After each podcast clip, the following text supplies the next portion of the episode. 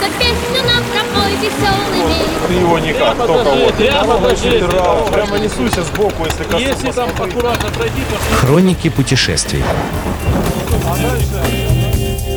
Здравствуйте, с вами Дмитрий Васильев, Ленинград Чаптер Раша, автор и ведущий телеграм-канала Русиша Ансиат, русский ганзеец. После предыдущего выпуска, посвященного стамбульскому шопингу, ограниченному жесткими временными рамками рабочей поездки, мне прислали вопрос, а как же кожа и меха, которые традиционно везут после турецкого шопинга? И правда, кожа и меха, как целевая товарная группа, тут есть. Но мы рассматривали такую ситуацию, когда время в Стамбуле ограничено расписанием встреч, и возможность нырнуть в торговый водоворот и насладиться прелестями стамбульских распродаж появляется только в конце рабочего дня. Что касается кожи, то турки с ней умеют работать. Не только с мексиканским пушканом. Качественные кожаные изделия тут покупать можно и нужно. Но покупка кожаной куртки или дубленки – это почти как татуировка. Такая вещь носится не один день. Это не футболка какая-то. Успешный поход за кожей или за шубой потребует предварительного изучения местности. И, конечно, намного больше времени, чем просто конец рабочего дня. Но раз пошла такая тема, то пусть будут кожа и меха. Тем более, что от них легко можно перекинуть смысловой и логический мостик к стамбульским котам. Коты, они в принципе тоже меховые изделия. Поэтому, судя по количеству котов, которые живет в Стамбуле, на шубы и тапочки их шкурки не идут. Кожевенным центром Стамбула, где сосредоточено большое количество бутиков с кожаными изделиями и мастерских, является район Зейтун-Бруну. Для европейских зоозащитников и для экоактивистов это настоящее воплощение ада. Это европейская часть Стамбула, и это довольно далеко от туристического центра. Если добираться в Зейтун-Бруну на такси, то дорога живописно идет вдоль Босфора. Небо голубое, волны бирюзовые, морские суда ждут в очереди на проход. Красота! Прежде чем отправиться туда, стоит призвать в помощь Google и поискать конкретные магазины, так как на самом деле их там очень много. Совсем недавно, когда Турция не пыталась стать промышленной и финансовой экономикой, а жила с таких отраслей, как туризм и сельское хозяйство, поездка за кожей была обязательной составляющей в любой туристической путевке.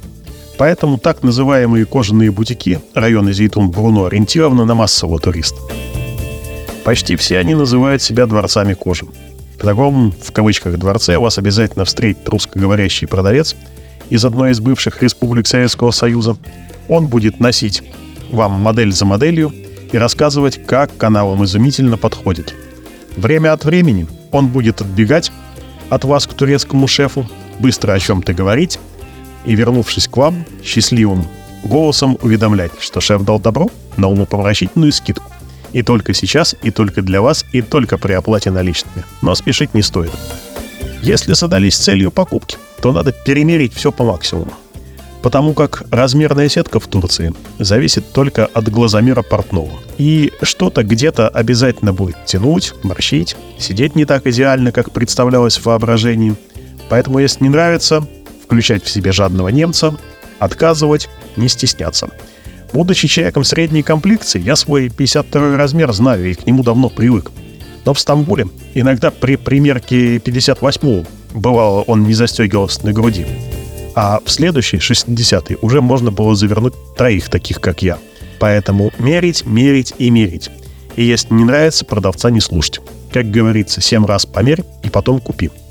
Ассортимент изделий везде очень похож. Хорошую стильную кожаную косуху найти непросто – а куртки для мотостиля ограничиваются кожаными бомберами и пилотами с мехом, ну или без меха, и моделями, подходящими для коферейсинга с воротником стойкой. Более основательные дубленки и куртки тоже есть, но все они пошиты как бы без изыска. То есть в Тагиле в такой будет тепло и хорошо, а в Милане как-то стрёмно. Но отбрасывать Зитун Бруну не стоит. Если от первой улицы, где находятся бутики, рассчитанные на автобусы с туристами, нырнуть глубже, то вы попадете в квартал, где все первые этажи занимают швейные мастерские. Там пласты кож разного цвета, выделки и размера вывешены в витринах. Там гроздья мехов и шкур, и чего только нету. Если есть четкое представление, чего вам хочется, а еще лучше картинка, то да, там можно такое найти или сшить достаточно быстро. Но время для этого нужно, нужно на обмеры, примерки и так далее. Кроме пошивочных мастерских, в глубине этого района много магазинов без русскоязычных продавцов, но с интересным ассортиментом. Да, этот ассортимент будет скопирован с какого-нибудь известного итальянского бренда, но будет сделан качественно и порадует вас не один сезон. В конце концов, в утешение там всегда можно купить пару-тройку ремней прекрасной выделки или перчатки. Что касается крупных кожаных изделий, то у меня тут две рекомендации. Первое. Иметь картинку в голове, а еще лучше в руках, в распечатанном виде. Это очень облегчит процесс выбора. Второе. Мерить все, что можно, так как если на изделии написано 52, не факт, что это будет именно так. Третье. Не стесняться отказывать и не слушать уговора продавца. Если что-то, пусть даже чуть-чуть, не нравится, там пуговица, маленький шов, отказываться. Четвертое. Торговаться, торговаться и еще раз торговаться. Но помнить, что хорошее изделие не может стоить по цене рубашки. Если торговая эстетика стамбульских кожевенных кварталов вам не очень интересна, то есть несколько сетевых турецких магазинов, которые можно встретить в любом торговом центре. Это Абдулла Киелы, Кып, Нетвок, Вакарама, Ягиджи и так далее. Они практически везде есть, и там в некоторых из них можно даже поторговаться. Да, забыл. Есть же поминавшийся в прошлом выпуске Гранд Базар. Это, конечно, совсем для туристов, и я не знаю, как там можно рискнуть купить подобные изделия.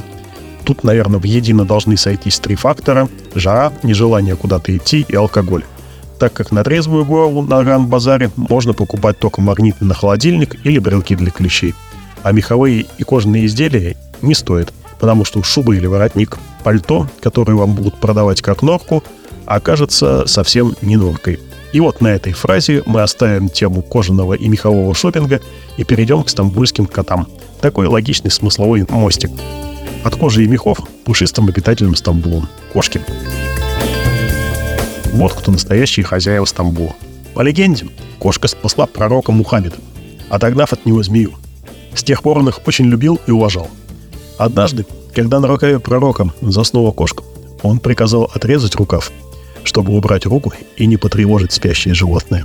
А еще в давние времена в Стамбуле дома были деревянными. Там охотно селились крысы, мыши, поэтому кошка в стамбульском доме была must-have.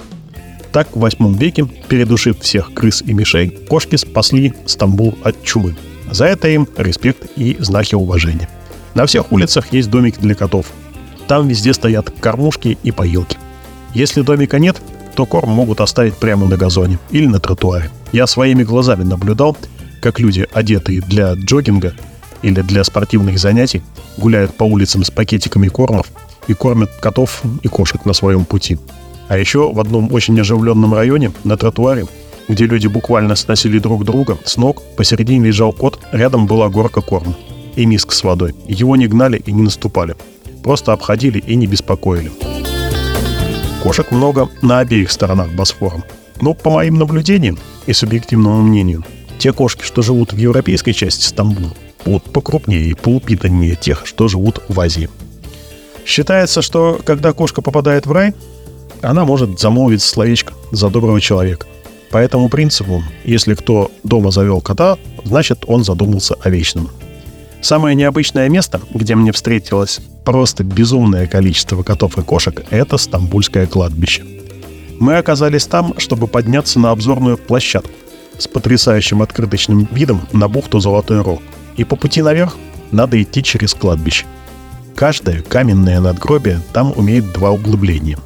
Рядом с могильной плитой. Одно углубление для корма, второе для воды. Кошки везде. На дорожках, на могилах, на надгробиях. Кажется, какое-то нереальное воплощение душ усопших смотрит на тебя через разрез кошачьих глаз. Мы там были днем, а вот вечером и ночью я бы этой дорожкой не пошел. Жутковато. Естественно, если вы решили перекусить в открытом или в полуоткрытом ресторане или в кафе, то через 2-3 минуты, минуты, через 2-3 секунды рядом с вами материализуется кот. Обычно на ресторан приходится 3-5 котов, которые его контролируют. Такой контролер сядет рядом и будет требовательно смотреть вам в глаза, давая понять, мол, дай мясо, не жадничай. Могут потеребить лапой посетителя, напомнить о себе. А если у вас в тарелке рыба, паста или, прости господи, что-то вегетарианское, кота это не устроит. Он будет требовать мяса. Отсюда лайфхак. Зайдете в открытый ресторан, возьмите меню, найдите недорогую и не острую мясную закуску, закажите ее для кота и покормите его. Стоит недорого, но сразу достигаются четыре цели. Первое. Вы кормите тварь божию, которая может и не голодает, но просто мясо любит. Второе. У вас появляется дополнительное развлечение – покормить кота с собственных рук. Третье. Ваше мясное блюдо, которое вы себе заказали, достанется только вам, делиться не придется. И четвертое. Сытый кот замолвит за вас в раю доброе слово пророку. А если стамбульского кота обидеть, то могут и поколотить. А еще хуже, участок забрать за жесткое обращение с животным. Там даже тюремный срок по этому поводу предусмотрен. Поэтому, если у вас на котов аллергия или вы их просто не любите, не обижайте хвостатых, обходите их стороной. Ну вот, собственно и все. На этом меховая тема Стамбула может считаться закрытой со всех сторон. Личный опыт, он, конечно, лучше всяких советов. Езжайте в Стамбул, дружите с котами, а я пойду пока своего приложу меж ушами, ему это нравится. С вами был Дмитрий Васильев, Ленинград Чаптер Раша, автор и ведущий телеграм-канала Русиша Ансиат, русский Ганзиес. До свидания. Хроники путешествий.